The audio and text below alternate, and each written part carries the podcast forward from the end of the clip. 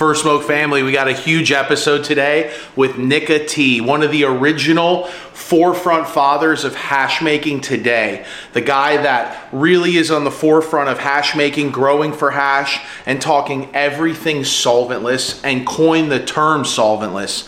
We get into his background, traveling the world based on cannabis, hash making in Denmark, Colombia, Tenerife, all over the place, Canary Islands, Spain, on and on, Germany. This is a really cool episode, trust me. Pay attention. FSOTD.com. If you guys aren't already on the website, get on the website. There's three tiers to choose from. Tier one is now free. So, yes, you can sign up on the website for free. Get over to the website right now, FSOTD.com. Sign up and check that out. You'll see all the cool stuff you've been missing. Also, special announcement we are now partnered with Raw Rolling Papers, ex- as well as Elements Papers and every other entity they have going with them. Uh, we use Elements and Raws. We've been using Elements and Raws since the beginning of our smoking journey. So we're really excited to announce that. Go on the website. You'll see under the sponsors tab a code where you can get hooked up. We appreciate Raw. Appreciate everybody that uh, has been supporting the show. And yeah, you know what it is.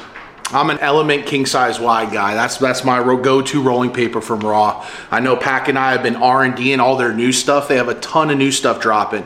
But if you're a grower and you want to get hooked up, Grow Generation, 60 stores nationwide, delivery to your door, and you get hooked up through First Smoke of the Day. Like Pack said, all you have to do is go to FSOTD.com. We get you hooked up with Grow Generation and Drip Hydro, one of the new nutrient companies storming the market. Bunch of growers switching over. Try Drip. We get you hooked up, we connect you directly to them. All you have to do is go to our website, and it's the same with Dr. Dabber. If you want to try a new electronic smoking device, you're going on a trip, this is the device. Dr. Dabber hooks you up, but it's all through FSOTD.com. Yo, without any further ado, we got Nikka T. Let's go. First Smoke Family. From a young age, I sold cannabis and I sold hash. and that was like my income for a long time was duffel bag boying with a knife on my side since day one combining being a dj and starting a hash brand around the same time i wanted to do road i've always been a traveler So I went to Europe and I started studying it and I started seeing things back then even that there were heavy metals left in this product. Had a seminar utilizing a silkscreen mesh with water to separate trichome heads. So that's really, really where it all started. We coined the term solventless wax because we wanted to recreate that color, that consistency of the earwax without the use of any chemical solvents like butane. It's been a hard, long journey. There's been a lot of naysayers, but now I feel like we've really created a long lasting platform and community. It's bigger than what I had ever imagined this would become.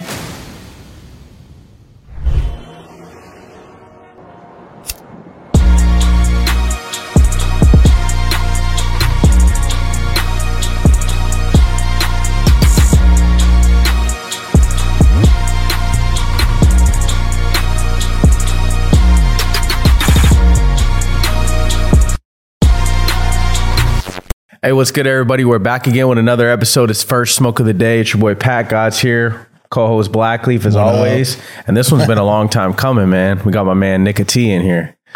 How you doing? i'm blessed thank you guys for having me Absolutely, bro. We've uh, this guy's been talking about you since Colorado days. I think we bumped into you a few times. Uh, you know, along the journey, definitely uh, MJ BizCon, maybe Yeah. long time ago, like you know, way, way, way back. Um, spoke to you, and then yeah, since we started the pod, we've been like, hey, we got to get him on here. well i appreciate you guys reaching out initially yeah it's taken a little time to make sure our schedules line up but uh, i'm glad we made it work Absolutely. if there was day. a Mount Rushmore of new age solventless guys, I call it new age because people will be like, well, in Afghanistan, they've been doing, you know, but the real new age, the wave that started the rosin and the bubble hash wave, you're on that Mount Rushmore. in, I mean, the first Denver Cannabis Cup, people were just getting excited about this thing called BHO. Look what it's doing. This is the first year that BHO is really starting to like, look what people are doing with it. This dude was like, no, this is the wave. And he had solventless that looked like the prettiest BHO, you, you know, to where people were like, oh, what? I had a lot of naysayers, a lot of haters Yes. back then. And I mean, I still do today, but back then it was like every scientist was like, water is a solvent. And I was like, yeah, it is. I never disagreed. I was like, but I always had this explanation, you know, that I've like repeated over and over again. Yes, water is a solvent. Um, it's the universal solvent, but the way in which we utilize water is merely a vessel to carry these mechanically separated trichome heads to their destination. And that was like, you know, what we pushed out there.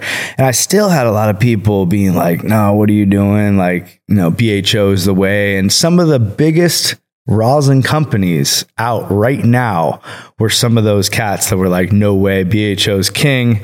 And now, you know, it's cool to see the, the tides turn and uh, the community really standing up for solventless. It's a, it's a community now.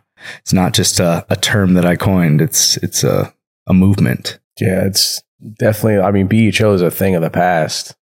Crazy to hear that. Quick it came and quick it left. I think that there's still a place, you know, even coming from the solventless guy, I think that there's still a place I don't know for utilizing hy- hydrocarbons. Um, there's certain cultivars that I want the essence from, or I want something from that cultivar, and it's just not going to wash. So I think there is a small place still for BHO. this this guy's always saying bring BHO back. I do say that because Skittles BHO was some of the tastiest stuff I've had. Now OG, let's talk OG. OGs. That was literally now there's certain you know breeders now breeding that are still retaining that OG terp, and it's actually washing. crosses. Yeah, um, and there's every once in a while you get a clone only OG that actually some stress happens. There's some variable that happens and it washes that that one time. Or I watched my boy Rackham's, you know, wash a Skywalker, and I was all like, all in his DMs, like, bro, did it? act- Was it real Skywalker? Because like that yield looks big, like the color looks amazing. It don't look like any of my clone only OGs, and when I wash them, um, but you know, I still will wash my SFV. Um, I'll still wash some of those OGs, even though it's going to be a small yield and it's going to have this thicker waxy content, wax to oil ratio. It might not look as good. It's what I want to smoke. You know, even if it's sub 1%, I'm still going to wash it because It's it's, what I want to smoke. That's tough. It- it- but this, you remember going to like Chalice or some of these old festivals, right? And every single booth had the strains they were running, right? If it was a, a and then they would have BHO selections of live resin or trim run, whatever it was, right? But from those, so you would have access to a hundred different strains at that time of that will never with rosin. It's offshoots of the same strains or mixing two different strains to create something new. It's, it just sucks that they can't be parallel two different industries moving forward in their own directions it's like one or the other for a lot of people For a lot of people, um, yeah, and I think a lot of the proponents of solventless are like "fuck BHO," Yes. you know. Um, I've never really been like that. In the very beginning, I was like trying to push people or sway people in this direction, but I was never one of those guys to say like, you know, fuck this shit. So Yeah. um, I was always like, eh, you'll you'll see one day. it is the Yeah. truth it Yeah. really is like It's- solventless aka rosin or, or even ice wax is absolutely a, a cleaner product and a, a different type of effect everything but we don't have to dive too heady i you are one of the original guys in the US in my opinion people look at you as that you've led this industry you teach classes on it you've done extractions in multiple countries? I mean it, there's very few people that have these accolades you know I appreciate that, man. Yeah. Um, you know, some days I feel like I'm still, you know, working really, really hard to get somewhere. And, um, you know, when people say things like this, I'm like, oh, maybe I've done a few things in this world. Um, but I'm just blessed to still be here. You know, that's my main thing. That's what keeps motivating me. I'm still doing what I love each and every day. You know, there's ups and downs in this industry. There's a lot of hurdles, but still somehow, some way, I'm still doing what I love. Take it all the way back. You know, where'd you where where you coming from, and you know what was life like in the beginning days for you? I grew up in uh, the Bay Area, California, and uh, I am blessed to say that I grew up in a family that was very supportive of any direction that I chose to take life. Um, and I happened to grow up in a place that cannabis was really prevalent and accepted, not only in my family, but in my surroundings. Um, so I think that that's a, a big reason that I'm here today is because I had that family support and I grew up in a place that it was accepted. A lot of my friends that have tried to get into the industry, they didn't have that, you know, easy cannabis upbringing, if you will. It was always devil's lettuce or whatever it may be. Um, and I've seen reefer madness and it's been around me, but it's never been in my family, which I'm blessed to say, you know, that's, I feel like a support system a lot of people don't have. And, uh, that's pushed me and allowed me to do what I want to do. Um, so yeah, I grew up in the Bay Area and, uh, I grew up you know, as a teenager finding hash and loving the difference and and the combination of putting some bubble hash on top of flowers. I think that was like one of the first ways that I utilized it as a Northern California kid is just finding bubble hash. I didn't make it yet. I was able to purchase it, put it on top and watching that bubble and finding stuff that was more melty and eventually I started getting involved in the forums, the fullmeltbubble.com and I think even before full melt bubble, there was another, you know, hash specific forum. This is pre social media, I'd say. Um, and I got really, really involved in those forums and studying, you know, what people were doing till eventually I got to play. Um, being in Northern California, I had uncles, if you will, um, up in Mendocino that I got to. I first watched a buddy Armando bring down hash from Humboldt and Mendocino. I'm like, how is this guy bringing so much of this stuff that I'm buying per gram from him? Like, what's happening here? I got to figure this one out. I'm spending a lot of money on this. Seeing this guy bring down a bunch. Sometimes he was pulling it out of his shoe. I remember the shoe cure and all kinds of things to remove the moisture. Um, but back then, you know, later we realized we were just pressing water into this product. Might have been growing some other mold microbials that are not accepted in today's industry, but uh, we all started somewhere. Yeah. Yeah, that's the beginning days. Everybody's the guinea pig, not knowing what the hell's going yeah, on. Yeah, no, I'll be honest. I definitely, uh, The hot dab era. Just Yeah. Man, of it. try this. rough. But that's man, what a place to be, you know, and what a time to be, you know, in it. You know, what were the starting years and the starting points for you to go from um, just buying some, you know, bubble to then being like, man, I might be able to do this for a career or, uh, you know, my life's work may be this.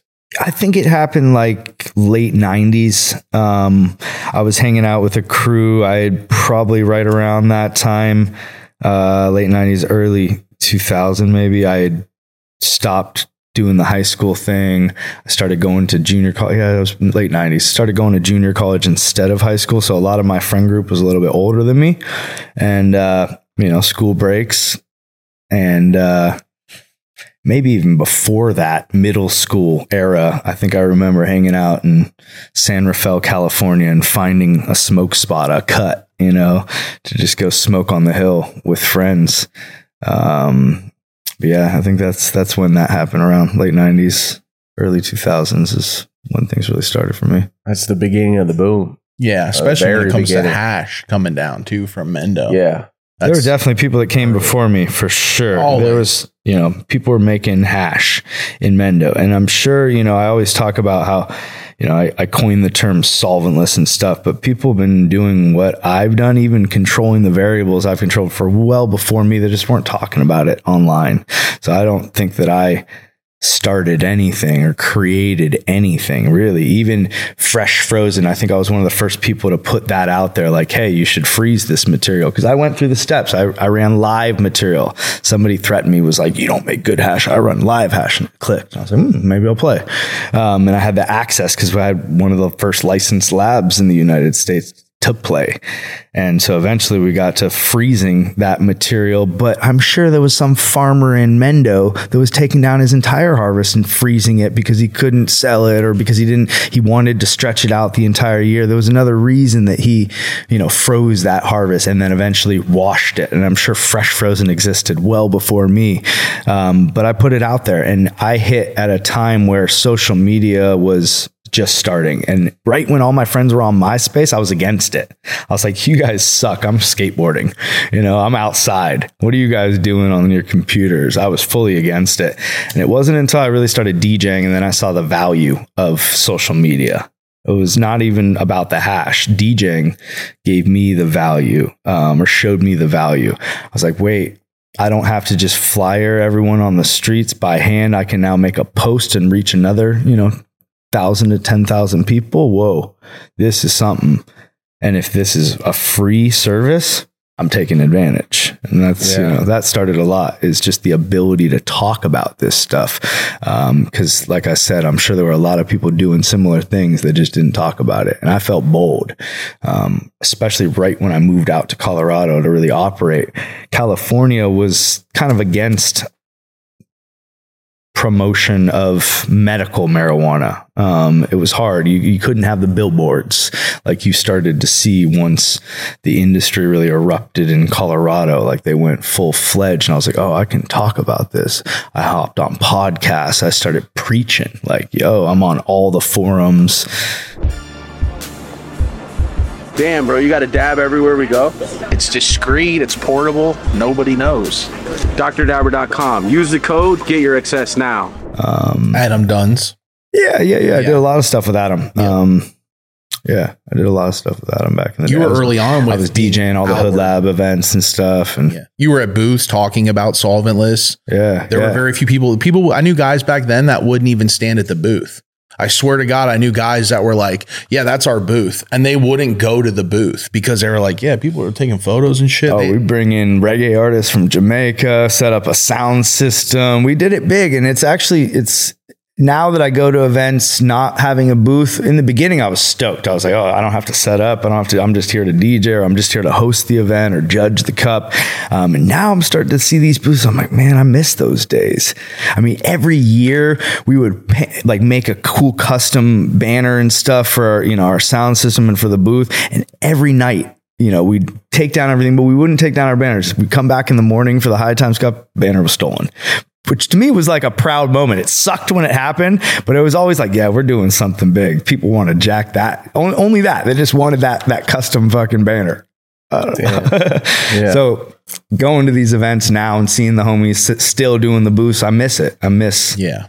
setting up and having the crew, you know, hustle, flying everyone out, and yeah, it was a lot. It was a lot, but How did the um, shift from going from it. the Bay to Colorado when that happened and and why? Um, so growing up in the Bay Area, I always, you know, from I guess the late '90s on, I always uh, worked in cannabis. Um, driving up to Mendo, bringing things back down to the Bay, and uh, eventually, I had some pressure, some, uh, some, yeah, some bigger pressure. And I was told that I couldn't do what I wanted to do in California under 215. I was really loud.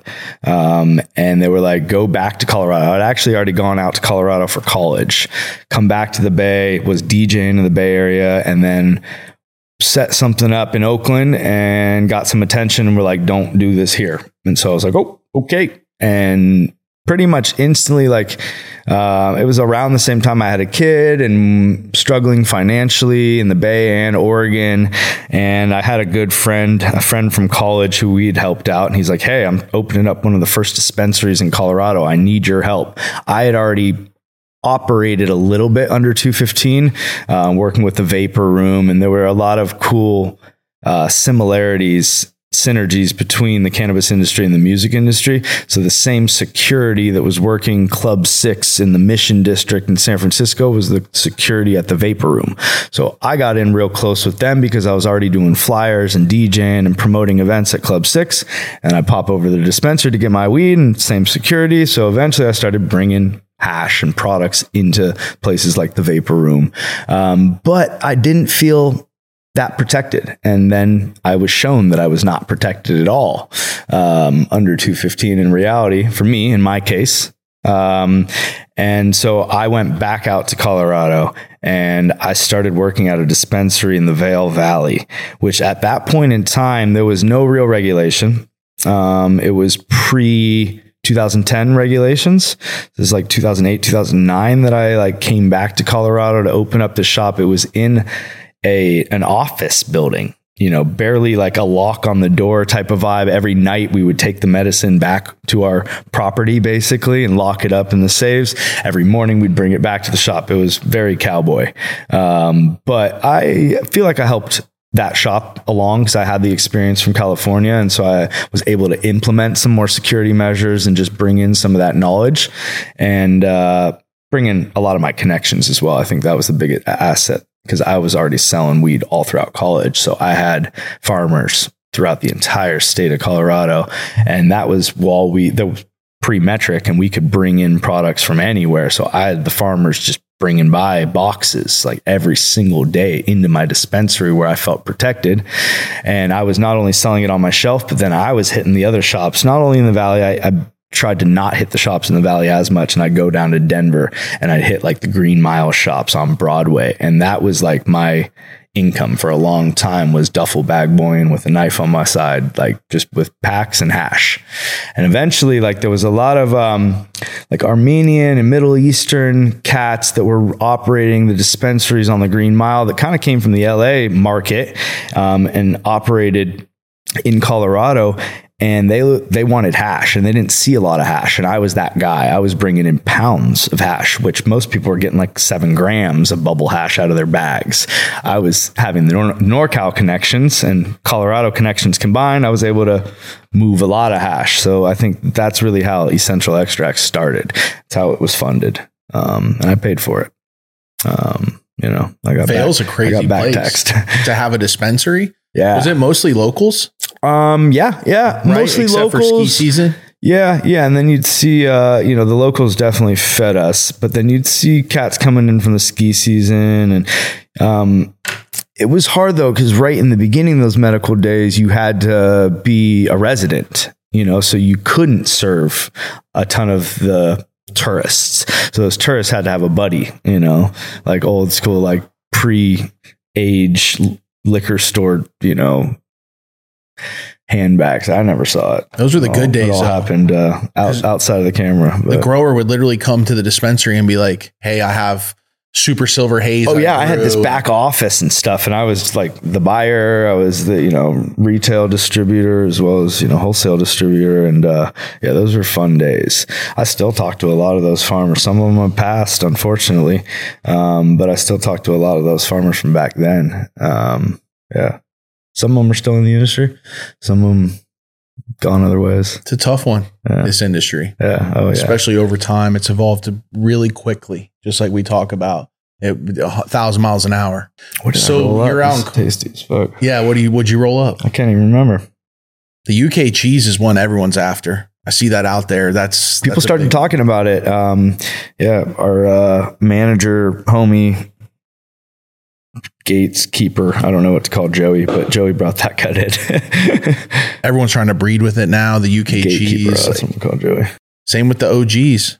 Yeah. Colorado's a time capsule, man. Like some of the stuff that's hovered out there and that's still procured from out there and OGs growing out there still have some of the cuts that like a lot of the grower it's there's a disconnect between California and Colorado. A lot of people out here, the strains I hear that they want or what they're looking for, I'm like, yeah, that's they got that out there. That's two yeah. states. No, no, away. no. It's trippy. Yeah. You see different trends in Colorado than you see, Yeah. you know, elsewhere. Trends catch on differently. Um, We got to talking about Crunch Bud. Well, where so where does it you're you're in Vail operating and then you're backpacking uh you know all the Denver shops and stuff like that. Where does it go from there? Cuz I know that Colorado really saw like the the spike, you know, and like just even tourism and people wanting to know what is going on out here. This is crazy. You know, and they definitely uh have led the charge for that. Um and then I feel like it's subsided uh, especially lately. Um, you don't hear about it as much as as, as all anymore. Um, and it's like you guys say, it's two different, very different scenes.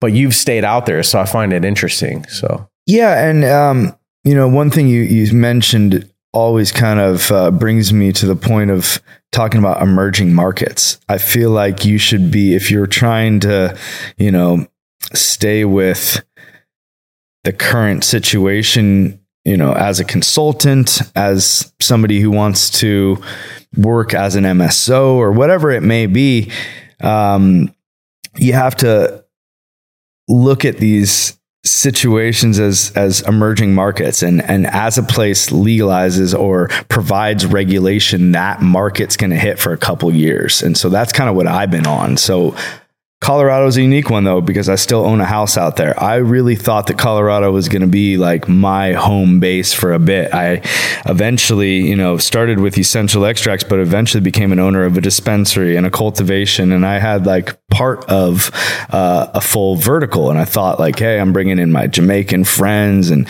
on the facility in Denver, and I was like, this is it. This is what I've been looking for, and you know, I uh, eventually got screwed out of a situation, and I was like, oh I own a house here.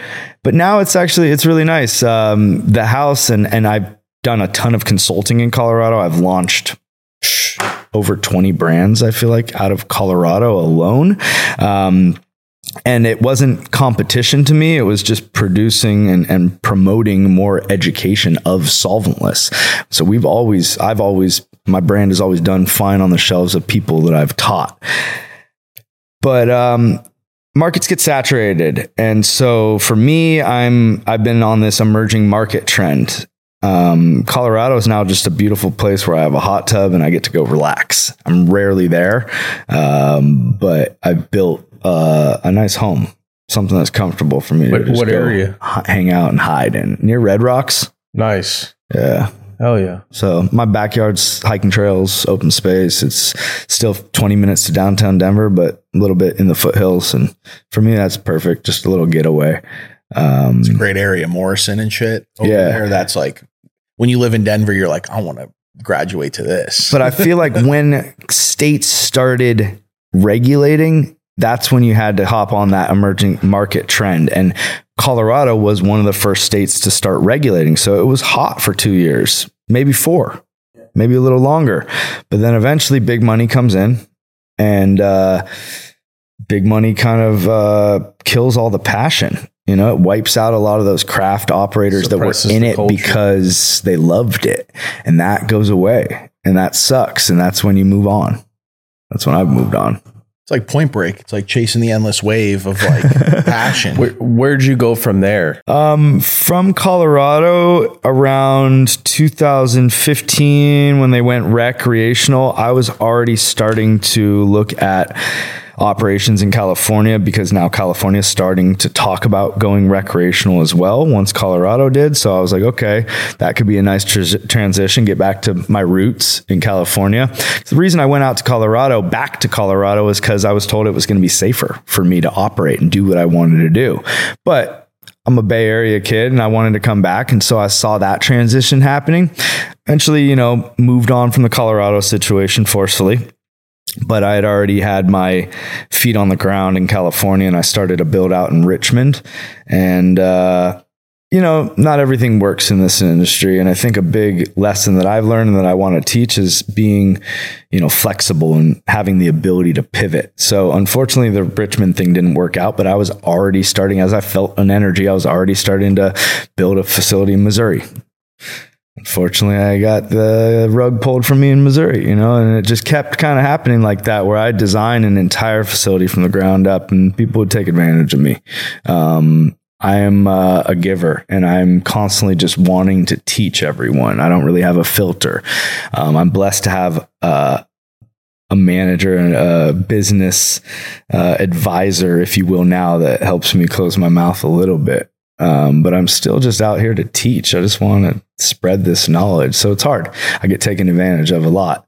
And that's really the newest pivot where I'm at today is I'm a teacher. I don't have to deal with licensing deals as much. I'm not reliant on my brand's money. Although I did take back 100% of my brand out of the, you know, situation in Colorado. I own 100% of it. I've licensed the entity from Colorado to the different, you know, states. We're still operational, um, in California right now. And, uh, I'm always working on new plays. So we got a license in New Jersey. I've got my name on a license application in Florida, which to me is kind of crazy. Um, Florida came in with big guns, like blazing from day one. So I was like, ah, I don't even really want to touch that state. Seems like I'm just a small grassroots guy. But eventually somebody needed some services on an application and I helped out. And so, um, there's always new opportunities for me, which I'm blessed to have, you know, a line in the water at all times. But my focus has been education. Um, so that's kind of where I've been moving as far as the future goes. That's amazing. Yeah, I mean, he's been teaching from the very beginning. That's how I Yeah. found you. I listened to like a three hour podcast and told a hundred people about it. And it was you explaining how to do extraction. And I don't even remember what podcast. And it was just a flat screen. And then I would scroll and I, I had marked the timestamps and was showing my mentor, like, listen to what he says right here Crazy.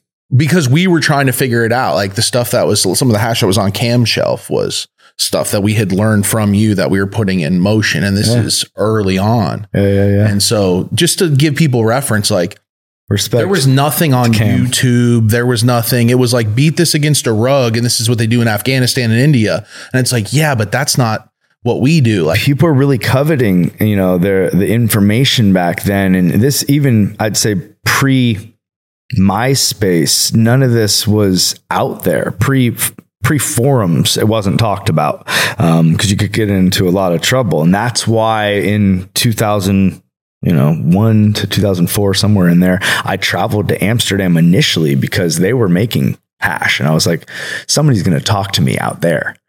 Nobody was talking. So, really, you know, big up Mila for spreading some of the oral tradition. This is before she wrote her book, before all of this. Um, I learned from Mila's oral tradition to hone in my skills. I was already making water hash, um, like I mentioned, you know, late 90s, early 2000s, but I went to Amsterdam to really hone in on my skills and learn from the best. And Mila was the best. Man, I'm sick of spending so much time going to the store, having to make all these runs and load all this shit up. So, what are you doing here? It's hash making day. I'm always at Grow Generation. If you don't want to have to always go into the store, it's super easy. They deliver 60 plus stores nationwide, delivery right to your doorstep and discreet. GrowGeneration.com. Use the code, tell them the family sent you, and get hooked up. it was back then, it was like two places that were doing it. And it was Amsterdam and Canada. And you would hear little things coming out of Canada and you'd be able to buy some equipment and a fake name, you know, all kinds of shit. But because we couldn't get stuff from Amsterdam, it wouldn't make it. We would buy stuff and it'd be like never showed up. But Canada, it would show up like bubble machines, things like that. But yeah, it's just you were very big early on and you've stayed steady. And it's just cool to see now the times come all the way back around to see how big rosin is now. It's it's flour and then rosin, probably is the two largest markets, you know? it looks like that to us and i appreciate that that's how it feels even to me but we still have to realize that you know flour's king um, but when it comes to concentrates distillate is still running our market. It's still like over 60 i think it's probably close to 80% of the concentrate market in the big picture Hot dog and- but but I'd say solventless started at less than one percent of the concentrate market when we like released it, and now we're encroaching like 18 20 percent is what I'm hearing as far as the numbers and looking on the uh, the data spreadsheets and stuff for for California specifically. But um, what's that app called that like gives you a little bit of the numbers rundown? I always forget the name of it, but there's like a you know website and an app associated. Okay. Um, I try and keep up on it, but yeah, distillate's still fucking crushing. Yeah. That's wild. And that's what you see. We don't think about it. It's not what emerging we markets. smoke. No. but it's still the biggest you know, it's like selling you product. You about might not see it. It might be in all the edibles and the topicals and you know other things. But Even if you think about the flower market, low quality flour, still way more of that being sold than high quality. even though none of us see that thing. quality, and you know that's not what we're smoking. Yeah. It's it is interesting. Same thing though. If you're Yeah. looking at from a volume perspective, there's no there's no comparison. It's like same thing in retail, right? Like Walmart numbers compared to like Louis Vuitton numbers or something. That volume is I'm still proud to go from one percent to eighteen or twenty percent. yeah, you know, that's big. Like yeah, and it's growing. And that all stems Incrementally. from education. Yes. Exactly. And that's where I feel like there wasn't competition for me.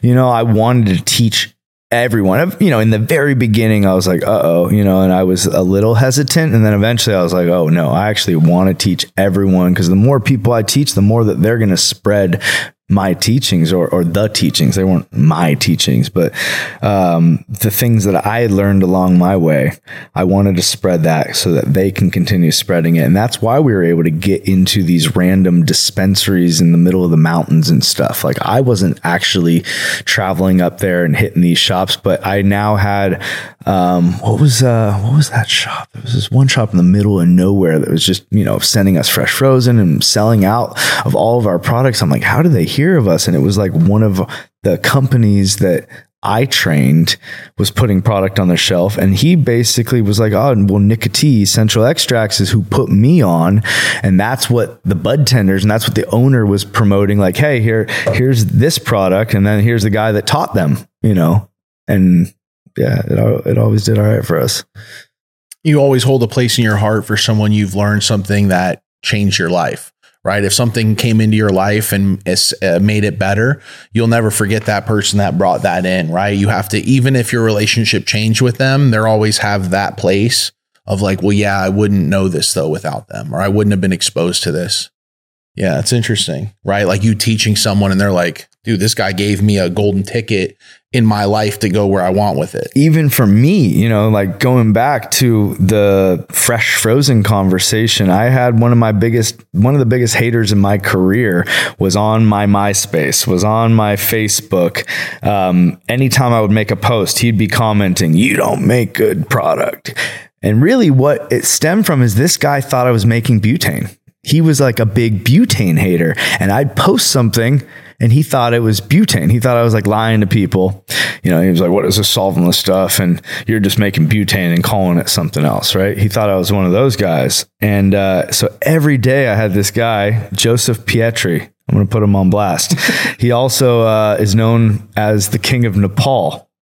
So this was like an early on um, uh, smuggler, hash smuggler is I think where he got his claim to fame. But he was also very vocal. I'm going to just say that he was on a lot of people's radars because he was loud and constant. And anytime I posted anything, he was on my page hating. But one of the things that he said was, You don't make hash, I make live hash. And that's what got me to make you know live material that's what taught me eventually to freeze that material to you know achieve more stability. Um, so yeah you know i got to give it up to the haters for teaching me something that i've you know to this day i always think of joseph pietri even though he was my biggest hater he put me on you know? So Big up Joseph Pietri. You can you can flip the switch sometimes. It's what Patrick Bet David talks about. Choose your enemies wisely. He just dropped a book, and that's literally the gist of part of the audio book. Is that when you have a, a specific enemy that actually drives you, that's a good enemy. That's a good, that's a the motivating enemy. And you need those throughout your life. And he gives five things that the highly effective people have in their life. And that's one of them. Is a motivating factor yeah. from a naysayer. I thought that was an interesting point of it. That yeah, that's they'll ring your bell.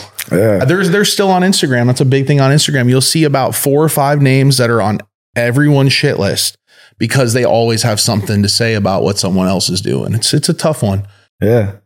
There's there's a, a fine line, you know. Sometimes those naysayers can still, you know, argue forever, but they have a certain respect about it. And I, and I, I fuck with them. You know, I want to have those conversations. In reality, that teaches me something. And there's some people that are just rude and then they go a different route and become racist or yeah. something else, you know, and we don't really need them. But yeah, there's no value to be extracted. They're just talking to talk. With you talking about how your journey started unfolding, you said basically in most situations that you were getting burned how did you keep going in those times and where did that lead you? Because I know that this is working to be something more of a, a global thing that you do. Because um, you definitely are a world traveler as an educator now. And, you know, definitely we see emerging markets in the US, but like nothing like global right now, where it seems as if they they've been far behind, but they're they're they're starting to do their catching up. You're starting to see more things evolve, and you're starting to see like crazy places that you would have never thought there would be a weed scene or like any sort of legalization happening. Yeah, like Guam going recreational in 2019. I had never heard about Guam. It was not on my radar at all. And all of a sudden, somebody's flying me out to Guam to judge a cup. And I was impressed by this little tourist island, little military island, part military, part, I guess, used to be what? tourist. no, no, it's just a almost this is after corona so it was almost like a deserted island it felt like to me the, a lot of the tourism market got crushed by covid and uh, there was a military presence there because i guess you know it holds a bunch of bases and stuff so you feel a little bit of that but that's kind of gone. So it's it felt very much like a deserted island with fire. Um You said indoor, yeah. Growing indoor. indoor legal you know it's it's it's recreational but they haven't passed a lot of regulations if any yet. Um, and it passed recreational law in 2019 so it kind of freed things up. It's a cool place. Maybe i'm really not trying to put it on uh, you know trying to blow it up because i want to go back to like walking on these deserted white sand beaches judging you know joint after joint walking along the beach only seeing one fisherman and stuff um, it was, pretty glorious. But the actual question you asked was what? Sorry, I got a little distracted by Guam thoughts. Oh, just uh, you know, when did it evolve for you from, you know, you said you try to go back to Cali, then you said you try to go to Missouri, and then now you're, you know, you have something going in Jersey and a few other places stateside. Um, when did it evolve for you to start going and educating globally or judging things globally? Because I feel like you've been doing it for quite some time now. I've always tried to have a global presence. I feel like since day one, combining being a DJ and you know starting a hash brand around the same time, I wanted to do road. I wanted to perform. Um, you know, so I've always been a traveler. After Colorado, I definitely got hit emotionally. I felt beaten down to be completely honest. I'm like i've done everything right. I invested all my own money. I don't have any investors and i still got you know screwed over. Um i felt like i had done things right and still things just didn't work. And so i definitely had a, a phase where i'm like what do i want to do? But i think having that phase and being a creative allowed me to have a fresh slate and think about something differently. Because in this day and age, you have one creative thought, you shake one hand and it can change your life. Um, and I kept thinking about that. Like, I don't want to be depressed. I don't want to go down this route of hating these people in Colorado and, and I have to move on. I have to move forward. I have to think bigger. I'm bigger than this, you know?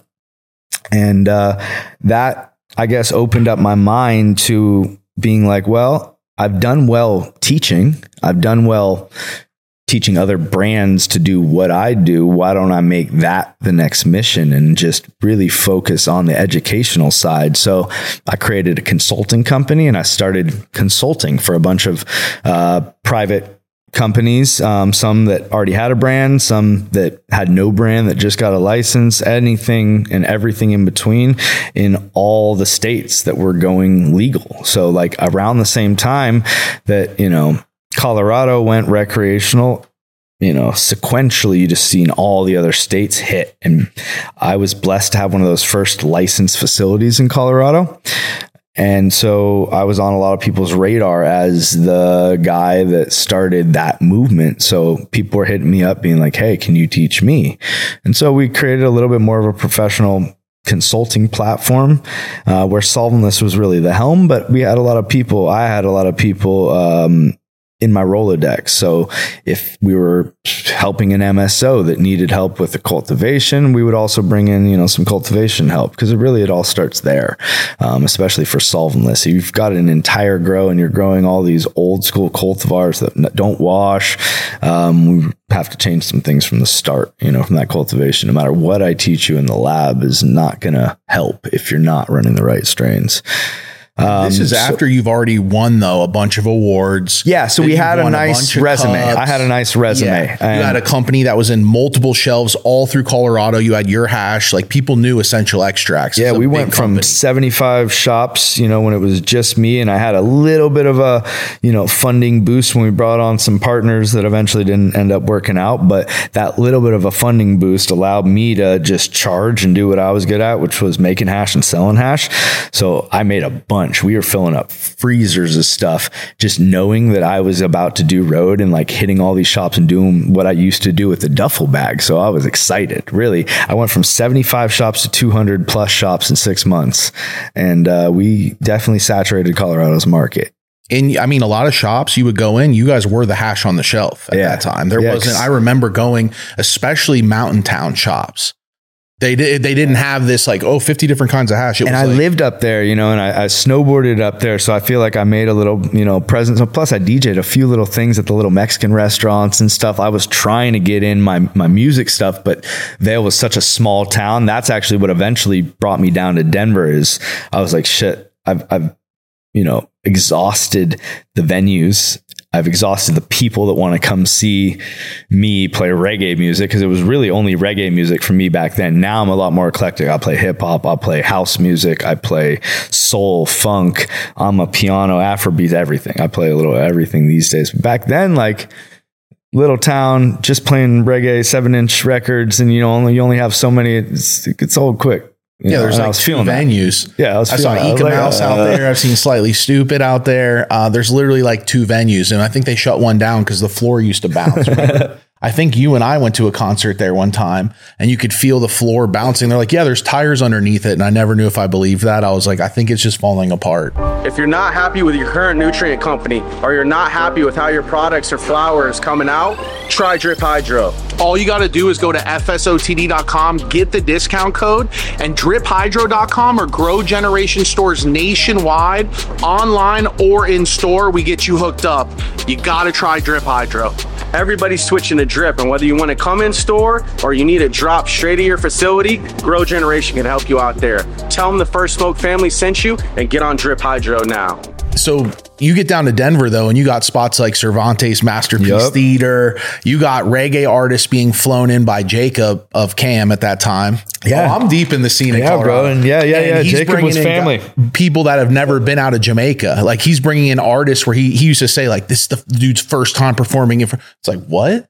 Yeah, no, Jacob The actually was was, blown another up. mentor in that world, you know, because eventually I started throwing my own shows as well, where I bring in Gappy ranks. I think I was the first person to bring a, a UK reggae artist. Uh, Gappy ranks to Colorado, lost a lot of money, and, then, and then the next year, my boy Cleon threw the same show and crushed it because you know we built that, you know, yeah. we're familiar now. yep, yep, First guy yep. through the door always gets hit. Yeah, it's Yeah. tough breaking new new stuff. but I've thrown events since then, you know, since uh 2007, I think I've been throwing my own production and it's fun to get back into it. I took a hiatus. All the grows are down in Denver though. It makes sense that you'd be down there because it's industrial, it's warehouses. It popped off industrial wise. We had grows in all throughout the valley, but when regulation came into play, there was always something that shut it down. It was either too close to a school or too close to, you know, a certain uh, zone. You know, it may may have just been, you know, uh, a certain zone that just didn't, didn't allow cannabis when those new regulations came into play. Um, so a lot of those mountain grows gone. What do you think about the state of the market in Colorado right now and the culture? I think that Like things that we're talking about like right now, do you is there any more of that still happening? Yeah, there's still I'm seeing limited release drops, which I think help bring craft alive. You know, even with somebody who might not be a licensed entity, you can do a licensing deal, and it's all in how you Similar to the California model. portray the deal too. Because I think California didn't want you to do licensing deals. You have to like you know, Beyond the license and yeah. There's there's there's always ways though um, to get your brand known by the people. There's always some way. Colorado's still, in my opinion, one of the top hash markets. The, Flour, it's a lot tougher, but hash, they have a good stranglehold on some phenomenal hash companies still. yeah, I think it birthed it and there's still passion there. yeah. I'm a big fan of Lazercat. I Yeah, do yeah. like what they do. Uh, There's a few Dab Logic puts out some real fire. You guys are the OGs though. Just to fast forward, you talked about partnerships going bad, and this is something that is prevalent in our industry from the birth. What would be any advice you'd give to someone entering a licensing agreement or a partnership now that you've been through multiple and seen them go good and bad? trust your gut first and foremost. Work with the people that you see eye to eye with that you see yourself being friends with for the next 20 30 years. Um, if you if there's any inkling that you're not going to get along with that guy or there's anything that you guys aren't going to see eye to eye on it's probably not going to work out. Um, you know looking back, there was always this one little inkling or something this one guy said, you know, one of the investors or whatever it may be. And I'm like, ooh, that's, that doesn't sit well with me. That's not how my family raised me or whatever it may be. I hear that one little thing and I'm like, oh, now I look at it like, yeah, I'm glad I didn't sign with that guy, or, or, you know, glad that person's not part of this group, if if you will. So for me, the best advice I can give is is this is a marriage. This is you know, don't go into it thinking anything less. Um, think about the people that you're working with. Don't think about the deal. Fuck the contract contracts are always broken, especially in our industry, man. This is a federally illegal plant. So even if you have the most solid contract, somebody's going to figure out how to break it.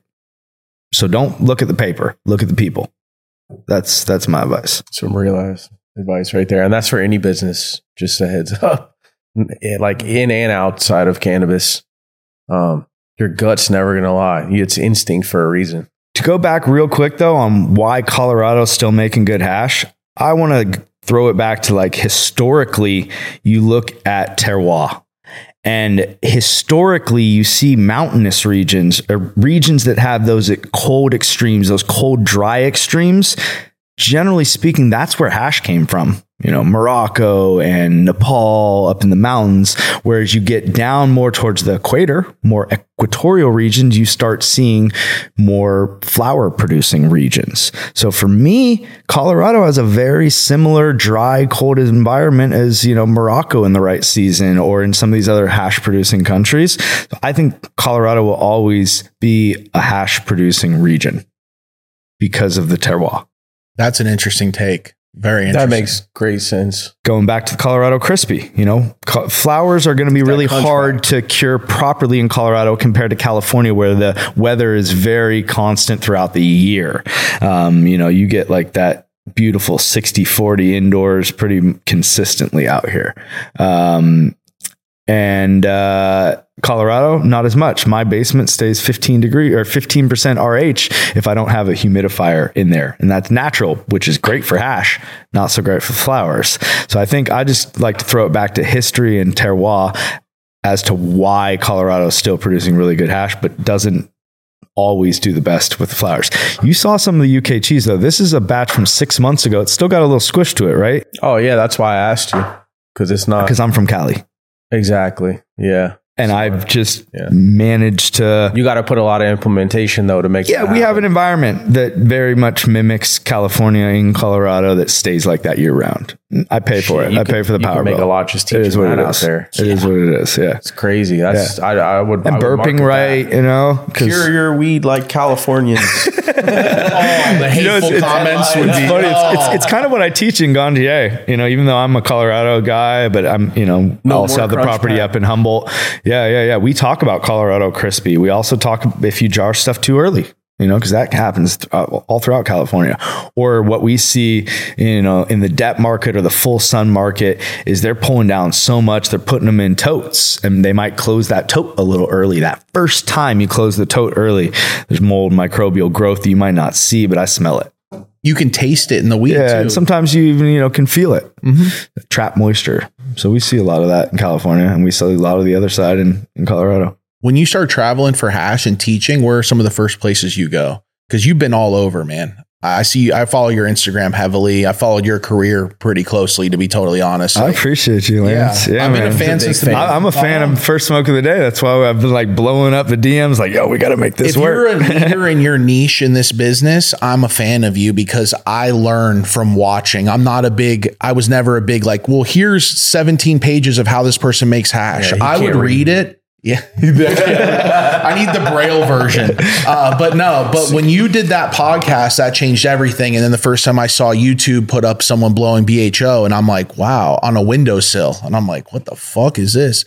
Uh, you you're a leader in this market and you continue to be because a lot of people once they get the their niche down they don't want to share the knowledge that's in that's in cultivate that's almost in any type of business I felt that way in the beginning. You know, I definitely wanted to hoard it like for the first couple weeks. Literally. make money off of it Yeah, well, you know, it was more like I felt like I was doing something different. You know, I had so many haters that I was like, oh, like maybe I should like keep this to myself. Like these people don't even know. Um, so it was a, there was a bit there, and you know, I think it was around the same time that Matt Rise was, you know, coming on the scene and, and he was teaching, he was talking about things openly. And um, I was, you know, I was along a similar path, but I was doing things a little bit differently. I had studied under Mila and just a slight differences in, in how we, we operated. And so I think really soon after, you know, there were starting to be some other people, I was like, oh, all right, I'll teach how I do it. Um, but there was definitely a little time there where I remember being like, I'm going to coin this word solventless and I'm going to put it out there only to, explain to my bud tenders that this is my product. Cause that's the reason for solventless initially is I had bud tenders telling me that they couldn't put my product on the shelf as bubble hash. It didn't look like the bubble hash on the shelf. I was already starting to control Veros before the term solventless came to, to light. Um, and the bud tenders that I was working with were like, no, what is this? I was like, oh, it's water ash. They're like, no, it's not. I was like, fuck, how are they going to sell this if they don't know what it is? If it's hard for me to explain what it is. So initially, solventless was a term that I put on my product to try and get the bud tenders to understand that it was something different and they should sell it as something different, but it wasn't BHO and it wasn't moldy mildew smelling bubble hash, that brown, pliable, black, pliable stuff. It wasn't that. So we had to sell it differently. So that was really the, the first reason that naturally I, I wanted to hoard it because it was different and we had to explain it to the bud tenders differently. Um, but very soon after I put it out there that this is what I'm calling solventless, you started to see other licensed entities put out their version of solventless or their version of ice wax or whatever it may be. And it happened real quick. And I was like, oh, now I don't only see haters. I see some people like adapting this and like, okay, maybe there is something there for what we were doing. And then I saw like a company that was almost like a rival because there was some breakup situation. I said them put solventless across the front of their hoodie, and we had already had like a solventless, you know, clothing line basically, like solventless on our gear, solventless on our hat. I was like, oh. And solventless was really just a descriptor word. So you can't protect a descriptor word, you know, as far as like IP, you can't protect solventless. But I could protect solventless wax. I could protect other things. So that was actually the first thing we tried to protect. You know, tried is the key term because very soon after, you know, that whole thing, everyone was calling their product solventless. If it looked anything similar, if they were using water, if they were just shaking bags with dry ice in it, they're calling it solventless. So it became this umbrella term just naturally. And uh, when it became that umbrella term, I started teaching from early on. I was like, all right, we got to push it out there now. yeah first time i had ever heard solventless was through you it's just like the first time i ever heard all white ash we had to through you create a term for what we were making. That's purely what it is. And and I owe a lot of credit to this dude Paul Token, who I think was one of the first YouTube influencers because I would bring my product to him or he would come over to my house and I'd be like, yo, what do you think of this? Put this on your YouTube channel. You got all these views, like show people what this. And so I was bringing him all this stuff and he's like, what do you call this? And I was like, I don't know. It looks like the earwax because earwax was the popular term, you know, back then, or you know, honey oil and stuff. I was like, this one looks like the honey oil, that one looks like the earwax.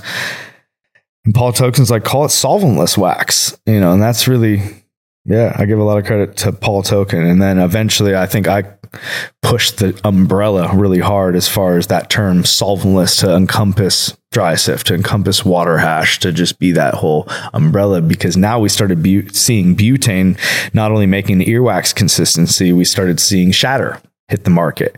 And so I was like, well, we're making solventless shatter, turning up the heat, making solventless shatter. This is before rosin. So we were still able to create those consistencies before rosin. Rosin really opened up the envelope for us to be able to play and and really recreate anything I was seeing in the hydrocarbon world. That's always what we've done.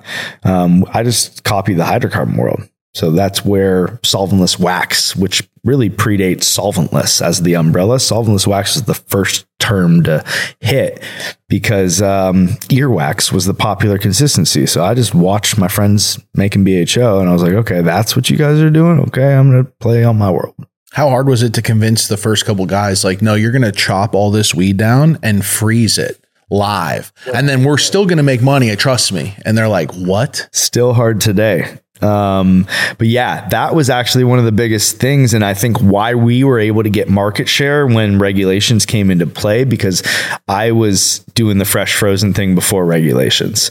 So when regulations came into play, I had like a, a, a write out basically like hey if you freeze it this is how much water weight is in your material. So you're going to take your pound and it's going to turn into you know a qp or whatever if i remove the water weight. And i was just able to explain to the farmers that they weren't necessarily you know I don't know. I, I, guess we were just able to explain to the farmers early on and prove to the farmers after that explanation, explanation, like, hey, I had all these shops that I was already working with from that Green Mile days, from you know those shop days. So I was able to move product no problem. So most of the time, I was like, listen, just give me your whole harvest.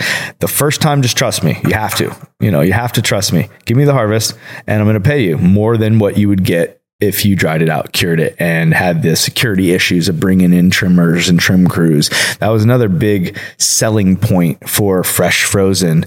Was I had a few selling points, um, and that's how I was able to convince people. And then eventually, the products were winning high times cups, and that pushed people to be Sweet. like, "Oh fuck, all right, yeah, let's freeze it. It's winning." People like that We'll do it. We'll trust it. But you had to prove the model. You had to fresh froze your own. I created spreadsheets yeah. basically in our in our Google spreadsheet or even before Google in our Excel spreadsheets. We had like a um, a formula basically. So if you gave me 2,500 grams of fresh frozen material, this is how much it would be if I remove the water weight. So in the yield data, so we would give all of our clients yield data at the bottom of our invoice, and it would have a fresh frozen starting weight, a, a dry if it, if we dried it out starting weight, and you'd have a fresh frozen yield and the dry yield, so that the farmer could really not only understand it but bring it to their investor if they had an investor and be like, hey, this is the breakdown. And I think we were one of the first people to create that in an invoice. So all of the people that we were working with had a yield, had yield data from 2000 10 you know 2010 is when i started collecting yield data um, and all of our farmers got that yield data so they were able to say oh wait the blue dream we shouldn't ever give it to Nikka T you know we got less than 1% you know he was only able to give us this per pound on that but the chem d or whatever got 6% in fresh frozen which equated to 30 something percent. I'm not doing good quick math, but we were able to break it down. So like they could see, okay, let's dry out that. Let's freeze that. And allocation of, of cultivars, something that I teach and something that's stuck with me since those days. Bios Lighting is offering a trial campaign where you'll get a chance to test a unit from a carefully selected list of products from Bios. Here's a list of the products that you'll be able to choose from. The Endeavor 1750 LED fixture or the Li2 LED fixture 800 watt or a lighting consultation service.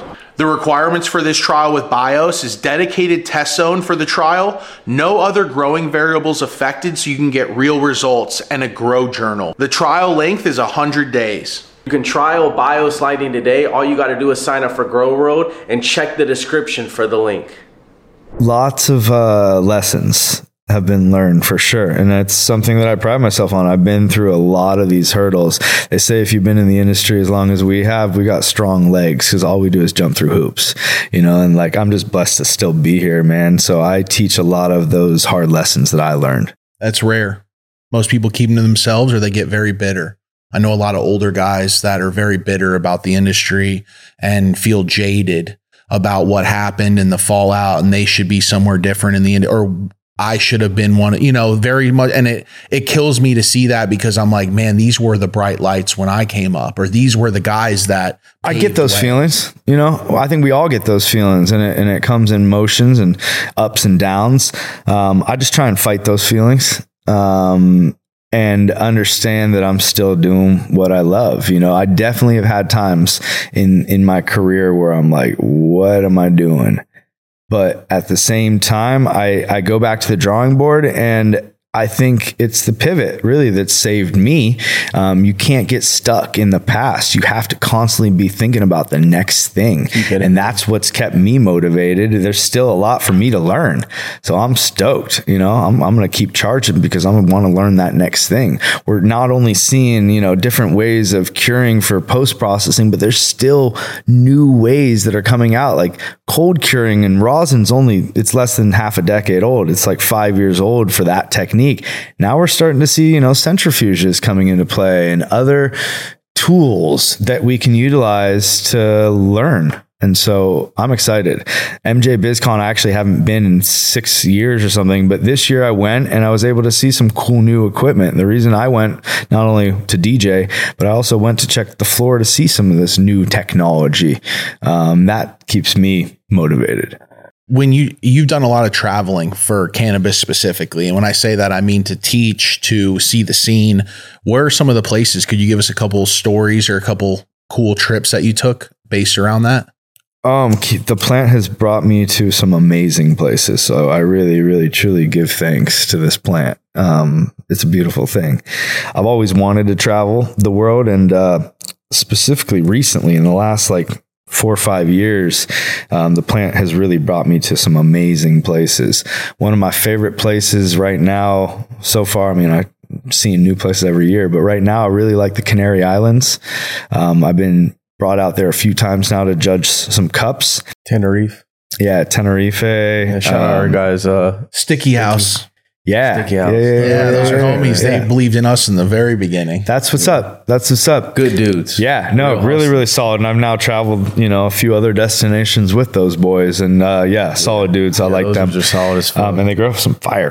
it's like paradise out there from the videos i see Yeah. I mean, they put me up in this beautiful villa and now I'm like good friends like the with the owner of the villa, the owner's daughter and stuff and it's like a family to me now. But like they put me up the first time they sent me out to Ca- Canary Islands, they put me up in this villa and like I'm sitting in this infinity pool with a slew of things to judge and it's high quality things. There's a few that, you know, really get affected by the environment, but there's some high quality stuff. I'm sitting there with like my coconut chalice, my feet dangling in this infinity pool, being like, what the fuck? How did I get here? Thank you. You know? Um, so yeah, Canary Islands is cool. I mentioned Guam. Guam was like a unseen and unthought of paradise for me. I just never heard of it. It wasn't on my radar, but it was a beautiful place and it's recreational, you know, recreationally legal in Guam. Um, I'm not telling everyone to go there. About or what? I was able to walk down the beach with no issues. Oh, nice. I was able to roll up in my hotel with no issues. Um, I respected, they asked me not to smoke, or my host, not even the hotel, asked me not to smoke in the room, only dab in the room, which is even cool that they were allowing that. And so I respect that. I, I would roll up my entries and I would write the name of the entry on every crutch and I'd roll up five at a time and take a couple hour walk on the beach, like from one side to the other and only see one fisherman. Um, so What was the cool paradise. lodging like there? Well, they put me up in like a big tourist hotel because there's still one or two of those that exist there. Although COVID knocked out a lot of uh, the tourism, you know, industry, there's still a few of those larger hotels, and they put me up in a really nice. what a place you'd recommend for people to go visit Yeah, I feel like it was Sheraton or something, but yeah, Guam in general is a place to visit, um, and the people are just very hospitable. Um, the people I work with out there, anyways, are just amazing to me. Canary Islands, Guam, and we talked know, about colombia a little bit and how crazy their scenes popping off I'm so blessed to have seen some of these places and I want to go back. Colombia, um, Argentina, Bangkok. I was just in Thailand and got to tour some amazing facilities and see the life out there. It's very, they've freed up right now. They opened up the gates wide. So it's like what happened in New York when they first opened up. Every bodega is now a dispensary. And that's what happened in Bangkok or in Thailand, I believe. I was only there for, for a few days to judge uh, a cup out there. And luckily, I got to escape for a day with one of my partners and check out uh, a grow facility and just see some different things. And saw some beautiful hard wall greenhouses that were producing amazing products. And people are really attentive to detail out there. There's been a lot of people growing in Thailand for a long time, but in their closet quietly. I remember the first time I was even on that side of the world, it was scary to have weed on you out there. You were scared of death or life sentence type of vibe. So it was very hush, but people been doing it. So there was a lot of knowledge on the ground and now they're going bigger, you know, and the facility that I saw was owned by like rice plantation owners. So like they've been growing rice for years and uh you know generations of rice farmers have now kind of come in and but I think this spot that I specifically saw saw there's some some future for it. It was a beautiful space. And you linked up with Greenhouse guys. You linked up with Dustin. From Li- Strain linked up with them, but I didn't see their facilities. Okay. Um, just hung out with Dust a little bit. Yeah. Yeah, I've been following them. They're they're boots on the ground right now. Basically, the whole team, damn near. Yeah. and they they have a cultivation. They're opening their own. dis- They have their own dispensary. Like it- it's it's interesting to see where people go full force, right? Because when South America popped off originally, they were down there too. I was watching them put up greenhouses. Same with Africa. You're like, what? I love it. I love it. And you know, it's interesting. South America, not all of it's freed up yet. You know, my wife is from Chile and it's still very uh, illegal in Chile and in, you know, other countries throughout South America. Uh, I'm I'm excited for all of South America to free up because then it really opens up some borders. I feel like we were hearing about all the export that's about to happen from South America to the UK, Mm-hmm. and that the first legal export of cannabis is going to go from South America to the UK. Yeah. like, wow, it's unbelievable.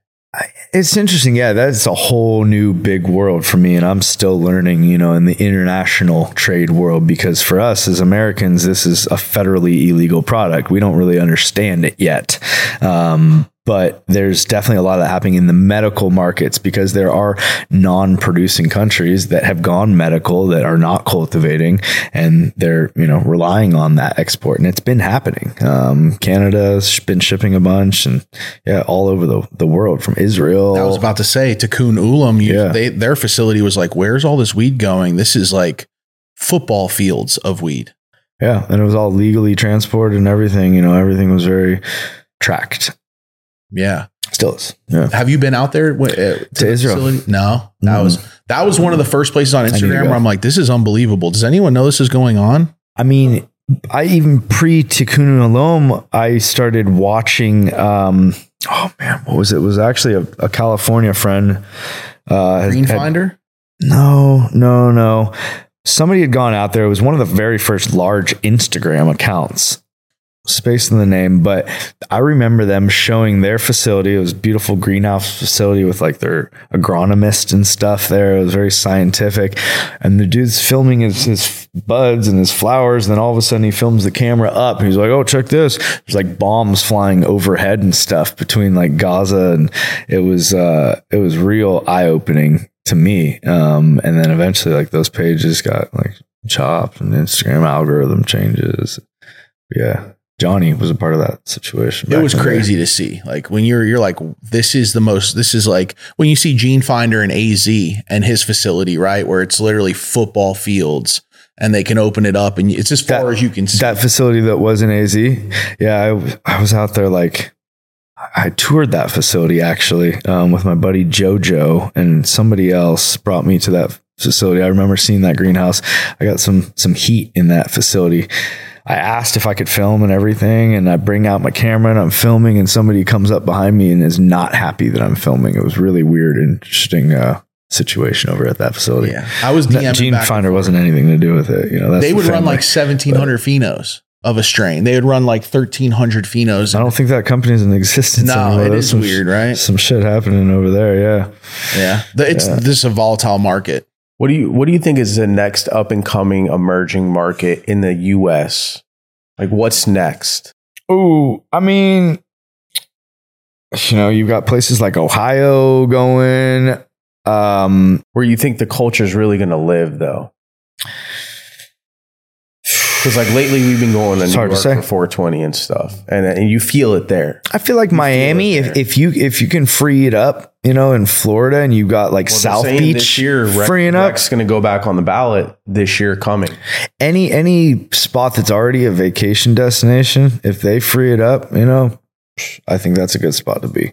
If I can go hang out and you know at the Shore Club and smoke weed freely and be served drinks, like I'm Go gonna grab be I'm gonna be hanging out over there. Yeah, you know what I mean. I'm gonna go over there. I don't know, um, but that's also because I've lived in Colorado on and off for over two decades. So like I need a little humidity and, and heat in my life. Thaw out. Yeah. Yeah, Uh, What about outside the U.S.? oh Anywhere man. outside the U.S. Well, Thailand freed it up very, very large. Now they're trying to tighten it. Um, so like right now, go check Thailand. It's fun. Um, but I don't know if that's going to last. I don't know where the next spot is. You know, spots become really popular. Like, you know, Amsterdam was one of the first, and then they start like over regulating and it becomes less cool and people migrate to places like Barcelona. Um, and it's all in the production as well of some of these events. You know, like High Times tried to bring a big culture back to Jamaica. I say back to Jamaica because Jamaica's had the culture, you know, since you know the beginning. Um, but you see events start to try and bring that culture to a country and they fuck it up and they aren't well you know good to the locals and it dies on its face. But if you like do the event right it gives people a reason to go there and make it a, a tourist destination. So i feel like the events if they're produced well um, will create that draw you know? So anywhere that you're going to bring good event production that has a nice environment is going to be the future. And i think it can be anywhere really. Um, i want them to start freeing up places in like nicaragua. I know that the virgin islands are freeing up right now so i think that that's a good future play um, Costa Rica's USVI, Costa Rica is talking about it. Um, I was out there and it's definitely very well accepted in Costa Rica, and it always kind of has been a little bit. But yeah, that's a nice new future future destination. I'm I'm going trying to hang out in the Caribbean, but as I mentioned, you're not going to see the best hash in those regions. You might see some pretty good flour, but the terroir is going to affect the ability to produce the best hash. Even if you make it the best, the second you bring it out into that environment, and you're showing your friends it's going to oxidize faster than if you were in a cold, dry environment. I'm wait. I'm interested to see what happens with England, the UK. The amount of money and resources, Yeah. buildings, uh, passion. It's still so underground and it's evolved underground, right? It's like their market is evolved. It's not stagnant, but it's also passionate people doing big things underground there still. It's it, that because like we hear Germany, we hear UK, then you hear Spain, and it's like, well, Spain because people were fleeing half of the other parts of the UK to go to Spain. Like Yeah. we were talking about, some of the best hash makers in Spain are from Italy, Mm-hmm. you know, or, or have migrated for, you know, go where you're celebrated, not where you're tolerated. Yeah, and they were hardly tolerated in in Italy. Um, You're still getting in trouble for it. Oh, yeah. there. Big yeah, time. definitely, definitely. Thailand. It's crazy. You said 9,000 stores. Yeah, I mean, that's insane. Yeah. I've been wanting to go. It's just such a commitment to go. You got to have two, three weeks. Minimum. I had four days. It was tough. Yeah, Yeah, in and out, that's, That's fucking in and out. rough. Yeah. You said you're on the road basically every day of the month except for maybe two days. Yeah, lately. And that's not like what the initial plan was. I definitely planned to go on a tour, um, but I didn't think it'd just keep going like this. Um, yeah, it's it's fun, but it's draining. And uh, You feel it's paying off? yes and no. I definitely undervalued and overbooked myself for a couple years. But now, as I pivot into producing my own events because I have the presence, it's paying off for sure. Um, I'm selling out all of have. all of my events sell out. Um, all of my merch sells out. You know, because I've done so much road, I think, because I put in the work. So uh, every trip might not be, you know, financially viable when I break down the numbers. uh, for how much I spend to have the properties taken care of when I leave town, my teenager, you know, and uh, everything else.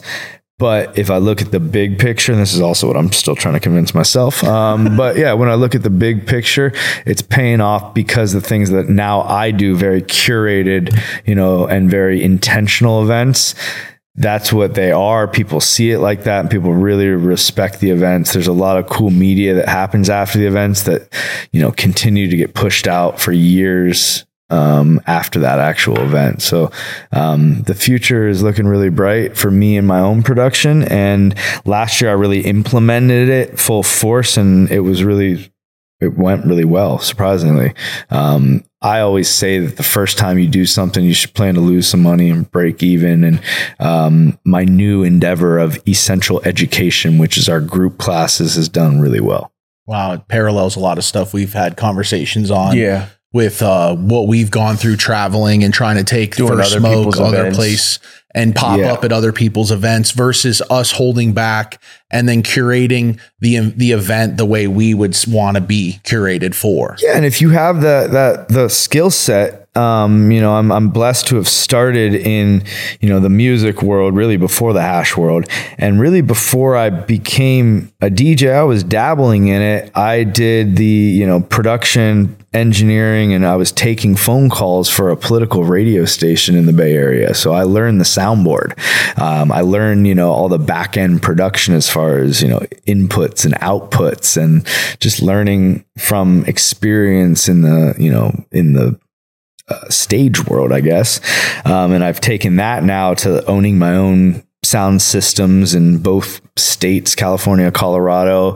And I have a lot of the infrastructure and the knowledge and the experience to be able to do it on my own rather than teaching someone else's class for them in, you know, other countries, which I've done. And I think that was good. And I'm not, you know, uh, mad about doing any of that. I'm just happy that I'm doing my own production because I have the back end to be able to do it. and I've got a team too. I've got a team of amazing graphic designers that I work with. And, uh, I also curate that team. You know, if it's a certain project, I'll call a certain person, and we have like a, a nice Rolodex of people that have specific styles that I need. You've done full hash classes and seminars in Spain. Like people, that's not easy to go somewhere and say, okay, and now I'm going to teach that. You have to bring your certain things you're not going to be able to get over there, or you're going to have to make sure are set up prior. Like putting on a live performance. What do you think? Like one or two essential things that you've learned are. Well, I think when I first started doing it, I expected them to have everything I, I need that they could get a hold of. There was never, you know, they didn't get a hold of everything, or sometimes they'd get a piece of equipment and it was like very cheaply made and it wasn't going to do the job I needed it to do. So I think that's how it started. And um, it, there's some aspects of that situation that make me look bad in reality and that make me feel like I didn't do justice to the situation. Like my first classes in Spain, I was teaching people how to press rosin in a 90 degree Fahrenheit hot social club where there's 200 people gathered around and all their body heat makes it really hot, really difficult to collect. And I'm even explaining like, this is not what I would, you know, generally do, but let's try it. And saying things like that, you know, eventually you just don't want to do that and you want to step it up. So actually now I work with some amazing companies, um, some sponsors and equipment manufacturers that I do sales for. And if I want to throw a professional class in a licensed facility anywhere in the world, my back is covered by those people. And I really, truly appreciate those brands. So big up all y'all, you know who you are. Um, because when I have an event, they stand behind me and they'll drop ship a $30,000 piece of equipment for me if I need it in one of those countries. So now things are a little different, but I'm also staging it for them in a certain manner. I watched other people do these classes and still do these classes just last weekend in a garage. Okay. And they're people that I've worked with and that I've taught classes with and that I've, t- you know, um, that I've taught and that have taught me things, but I want to continue raising that bar. So now I'm only doing classes in licensed facilities and to do one in Denmark in a licensed facility, I tell you, it's not easy. Um, so we have implemented everything to bring fresh frozen material from a licensed cultivation, medical, it's only medical in Denmark, to the institute where they do licensed research and development, not only on cannabis, but this is a large institute where they do stress testing for IKEA. They do like the fake meat laboratory testing, like everything. They do testing for Coca Cola. It's a very large research institute that we're bringing a class to this March 2024. Um, so that's where I'm taking the classes now. You've you been out there yet? Yeah, luckily I just what'd you think checked of it? out. I'd always wanted to check out Christiania. To me, that was another mecca. Um, that I've really I started hearing about my first travels to Amsterdam. I was like told, hey, just take a train ride two two to four hour. I can't even remember now from Amsterdam. Go go check out Christiania. They call it Freetown. I was like, what do you mean by Freetown? And people, you know, I had dreadlocks to my ankles. I was, you know, trying to follow this and I still live a very healthy lifestyle, but I wouldn't call myself a hippie by any means. And really back then I didn't call myself a hippie, but I was following a lot of and hanging out with a lot of hippies. And Freetown, Christiania was a hippie mecca, just like Boulder, Colorado, I was told was a hippie mecca or a music mecca or a culture mecca, if you will, today. Um, and so I always wanted to check out Christiania in Denmark and uh, I did check it out, and I met some of the people that helped build that town, which is really cool um, to meet those people that helped design and build the skate park that's in Christiania, because it's still today a town that's very, you know, private. There's still gates in this town, you know, where you can't get in. It's interesting. Like I got dropped off one of the first times by a taxi driver. He's like, it's in there. I was like, well, it's all gated. He's like, yeah, walk around.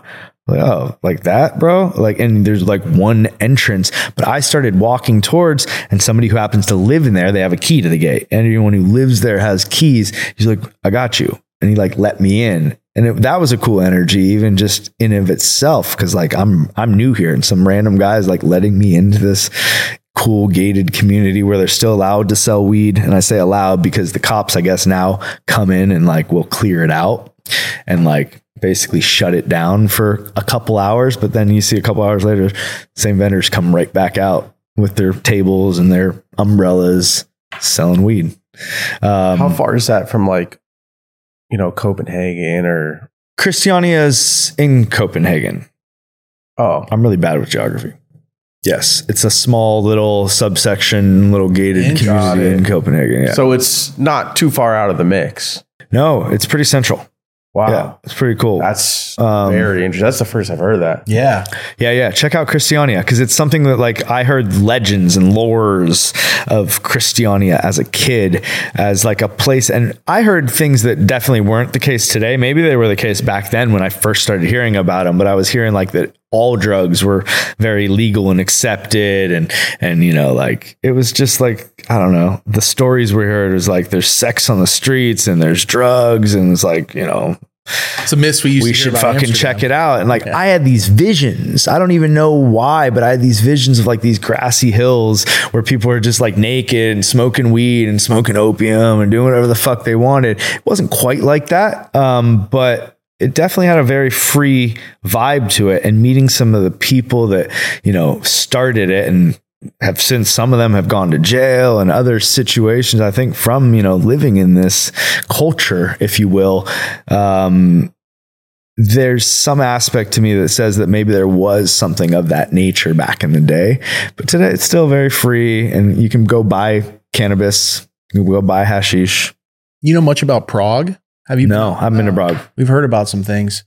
With the Jamaicans. Other- i mean other than the alcohol i hear that beer's good in prague. Yeah, czech republic. They have yeah. fake weed stores all over. I know that. everywhere. Everywhere these days. It's all the da and thcv and yeah. And there's a lot of miseducation. So um yeah i guess it's up to us to really teach the world. That's also why i'm traveling. Hmm And that's why I ask you these questions because you're boots on the ground at a lot of these places, which is a lot different than just hearing about it third party or listening to someone tell a story about 10 years ago when I was there. With Jamaica, I know you have a very passionate, like you spend time there, you want you very in tune with what's going on there. What do you think would happen to the cannabis scene? Like it started to boom and then you don't hear much about it. They had indoor going, but and i think they still do um uh one of my previous partners owns Kaya, which I think is one of the most well known dispensaries, cultivations in Kingston. Um, and they might, I'm betting they have more locations now at this point. Um, so I still hear bits and pieces of Jamaica, but I think in general, Jamaica's always been, you know, like, yes, we survive off of tourism, but we're going to keep Jamaica try to keep Jamaica as much Jamaica as possible. And so when outsiders come into a place like that, unless you're respectful, you're going to get turned away. You're going to get shut out. And so I think that's really what happened is some people tried to come in to Jamaica, maybe not so respectfully to the culture that already exists there, because that's a big part. This has been happening in Jamaica well before us. And you can't go to Jamaica thinking that we're going to teach them anything you know? Um, of course there's going to be things that i learn you know from my jamaican farmer friends and there's going to be things that they learn from us. But as a, a culture i think that they've been doing it for a very long time and they want to keep doing it the way that they've been doing it you know? Even just i remember some of the first times i went to jamaica i brought og i brought some og kush clones um, to Jamaica. And actually, one of the times later in life, I was legally allowed to bring a bunch of things into Jamaica. It was a trip having like all these signatures from the prime minister and um, allowing me to bring certain items through the border. It was crazy. But before all that, I still, yeah, brought some clones. Clones don't contain THC. I'm allowed to travel with them. Maybe Ag, Ag didn't like that, but I don't remember what happened, you know, how that was cleared. But either way, gen- genetics have moved. Um, and I remember bringing this OG to like this Jamaican farmer. He's like, man, me off a breed this. And I was like, no, bro, this one's a clone only. Like, keep this as it. Like, you're going to be the only one with it. No, mommy, I for breed this with the most wanted or the this or that. I'm like, no, bro, like, please don't breed this one. You know, that's the point of this Just one. run it. Yeah, just grow it and keep it. Keep, make a mom of it. And so, like, naturally, I saw this, you know, just wanting to create their own thing with anything that they were doing. And uh, maybe I'm generalizing, maybe I'm stereotyping, but um, you saw a lot of the the influx of European genetics hit, and that really watered down a lot of like those land races and even other clone onlys that people brought in got bred. Um, Jamaicans just want to do things their their way, and I like that, and I respect that, and they're very straightforward about it. You know, that's part of why I love dancehall music. You know, they just say it how it is, and I fuck with that. one of the coolest things if you haven't seen Nikka T's uh, live DJing in a full grow op. It was one of the coolest things. I had to bring it up because we talked about it on off the mic before this, which is some of the stuff we film off the podcast. But he has a full DJ session in a like multi-million dollar grow op, like vertical grow op, PIPP horticulture, whatever the the system is, and it's pretty cool. It's is it called Bloom Uh, Indico. Indico? Indico, Colorado. Um, Owen, the family over there, put me on. Owen, one of the owners, is also a DJ. So he initially set up his turntables in the grow, and I watched one Instagram post go up, the very first one of him just scratching in the grow on like a nice set of Technics. And I was like, I just messaged the guy. I was like, bro, can I come DJ in there? And he was like, I don't see why not. That'd be fun. You know, and I think he was stoked to hear from me. And I was like, that looks like a vibe. And uh, yeah, we made it happen. I might have been one of the first. They might have brought somebody else into DJ before me. Um, I don't know exactly, to be honest, but but I definitely do give credit to Indico for you know stemming the idea um, to just DJ for the plants instead of the people. Sometimes the plants need that too. That'd be dope, like outdoor too. Like somewhere remote, like Yeah. Guam or something. Like that's sound like as coming from a content angle, like if you did that in each place you went and like set up, like that'd be pretty dope. Cause you see that in DJs in like mountainside or like Yeah, on a rooftop, the YouTube like streaming DJs or the Yes. Twitch stuff. You know, I started Even wanting to do that, YouTube, and yeah. so I put a green screen in my living room so I could just pull up anywhere. So like I literally, I'll, I'll put Guam in the background. I'm like, yeah, I'm DJing there, but I, I saw value. with it, and you I think know that creates really cool content. the time sharing that moment. I like over COVID, I was like looking at those videos and shit. I need so I've got amazing videographers, I've got that, but I've been looking for somebody that can help me with some like just background images or, or videos basically because I've got so many mixes now that I did record the audio in Berlin, Germany, or I recorded the audio in these places, but um, I don't have the video editing skills to make it all come together. But it's you know that's some of the future stuff is to create some it, more man. create more of that content from what we did. Yeah. Yeah. I love that DJing live from like the. Have you heard of Ryan Celsius, the DJ? Yeah, it sounds So familiar. he, he'll have it to where they put on like almost a video camera and he'll walk around Japan. He has a series called Trapping in Japan, and it's the it's him. It's a DJ set, right? That's the audio, but the video is him walking through the streets of Japan on like a busy day. So you get mesmerized watching this like where is oh Kyoto Japan and he's walking through and there's I love people it. every and then the DJ sets fire and it's like I mean he blew up on YouTube That's right. That's right. I've been doing some similar things. I just don't have the the proper professional, you know, editors, I think, to make it really look like my vision.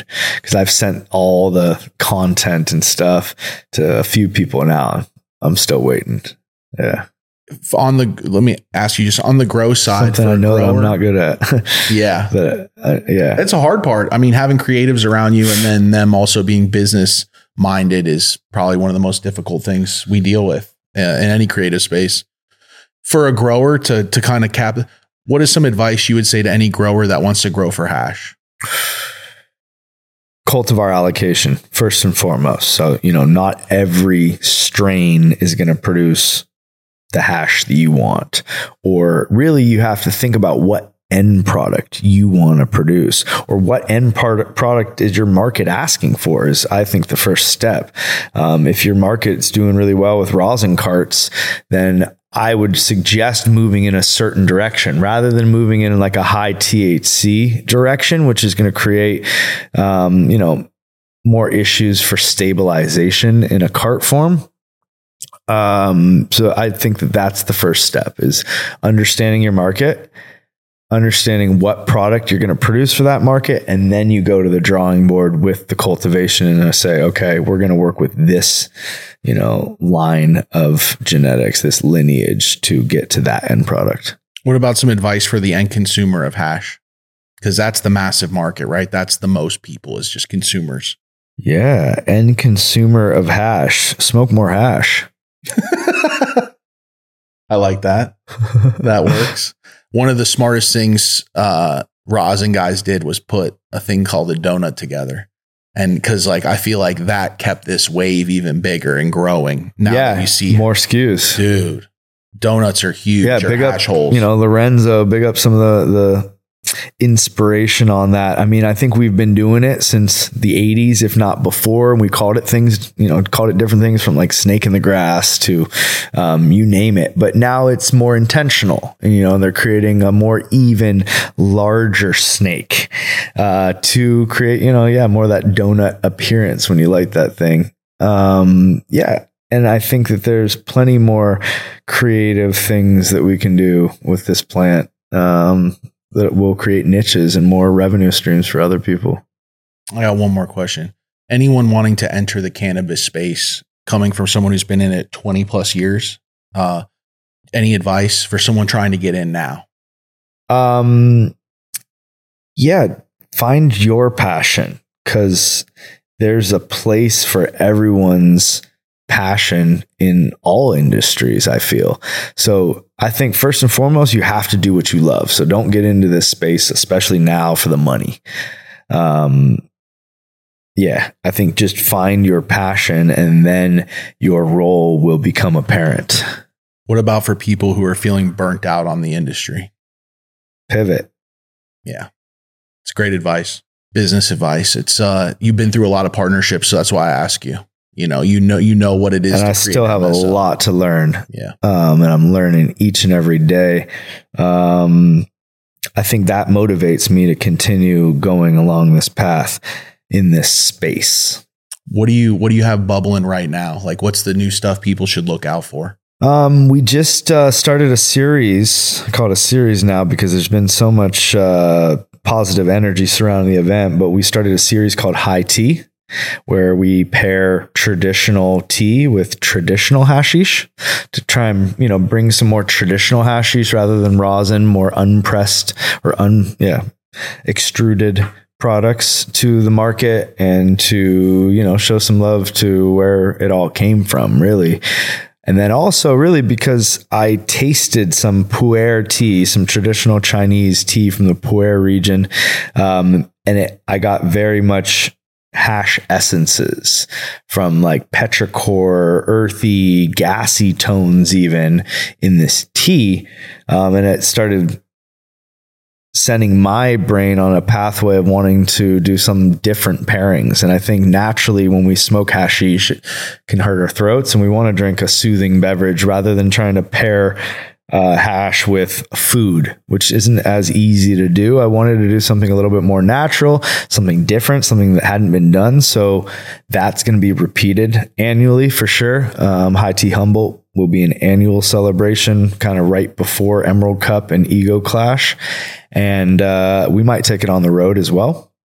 And then essential education we started last year, and I've already started to lay out Q1 and Q2 dates and locations for our group classes. And that's something that I'm going to be focusing on a lot in the future is teaching group classes, which makes it more affordable for people to learn rather than my private consulting, which is a little bit more expensive. Um, of course, more focused and one on one. The group classes, people are taking a lot home from it. Um, I mean, just the goodie bags alone from the support from our sponsors are paying for the ticket. We're putting a lot of really amazing, cool, limited edition stuff into these goodie bags that the customers and and uh, students are receiving for joining us throughout the world on essential education. Well, and a great way too, if you're interested in making hash, is take your group class, and then if a year goes by or time goes by, or you then need a private session, then take the private session and dial in your tech I you know? didn't think about that to be completely honest initially. I was like, oh, you know, these are just going to be group class customers and I'll still have a few of my my private consults. Now a lot of the students from the groups are also private uh, consult clients and it's it's cool. They're learning. They seem very positive. I've launched a few of those brands as well that started in group classes that became private consults and have now launched. We'll link all of his, basically all your social media. What's the best way to get a hold of you if they want a private consult, a class consult, or they just want to reach out and see what you're up to and follow you? Yeah, my website's a really good source. We keep it very well updated, nicktanham.com or djnickatee.com. It'll go to the same spot. That'll also generally connect you to essentialextracts.ca, essentialextracts.co, and so on. Um, and then Instagram is also a really, really easy way to contact me, N I K K A underscore underscore T. I'm very responsive. I'm checking those request folders. I'm kind of obsessive, to be honest. I can't stand having a notification. It's weird. Um, so you will get a hold of me if you message me on Instagram. I'm very accessible. That's Absolutely. a good thing, especially for business. Yeah. Awesome. I mean, you Google my name and you probably find my cell phone number. Yeah. Yeah. And I'm not hiding from anybody. I've had the same cell phone number for 20 years plus. Yeah. Yeah. And if you're a hash maker out there and you run into this guy, bless him up with some hash. Ooh. Let him try this hash. I know you Please. you have so much information and knowledge that you built over a 20 year career that if I was in the hash space, you would be someone that I would definitely consult or come to and want to show off what I've been doing and hopefully take a couple pieces of advice going the other way. Like yeah. I appreciate that, man. Yeah. Thank you for the praises. Um, we do everything from seed to sale. So for consulting, we do start at the grow if you guys want. We will start with the design and layout of your entire laboratory. I will equip that laboratory and we will train staff in that laboratory. We'll also work on post process consistencies, everything from carts, cold cure to jam, um, everything under the sun. I love it all and uh, we teach it all. Oh, we love a good rosin cart. That's yeah. one of my favorite things recently. I wish I knew. I, I would have brought some extra. No, it's awesome. We'll look into this cheese, man. I know that's a hype one everyone asks about. So, but yeah, this is a long time coming, man. I've known you. I think I originally met you in maybe 2009, 2010, somewhere out there in Denver in those early years. And uh, it's been a pleasure and it's been cool to see your evolution and the companies you produced. We bought the Tumblr when you were involved. Like there's been so many cool things that you've focused on all through Hash and to see where Hash is now compared to where it was in 2008, 9 and 10, it's mind blowing. Man, I'm just blessed to still be here, like I said, and truly appreciate you guys having me and all the love and praise and yeah, mad respect to you too as well. Yeah. Same way. Absolutely, man. You guys know what it is. First smoke of the day. We appreciate you guys. Uh, thanks for being on today, man, and keep doing what you're doing, bro. Fighting Yeah. a good fight. We'll look forward to 2024 and hopefully crossing paths. Right on, y'all. Absolutely. You guys know what it Nicotine. is, man. First smoke of the day. We're out. Hey. Peace. Oh shit. I lost the link. Oh, it's right here. if you like this episode, watch more. Click right here. Right here.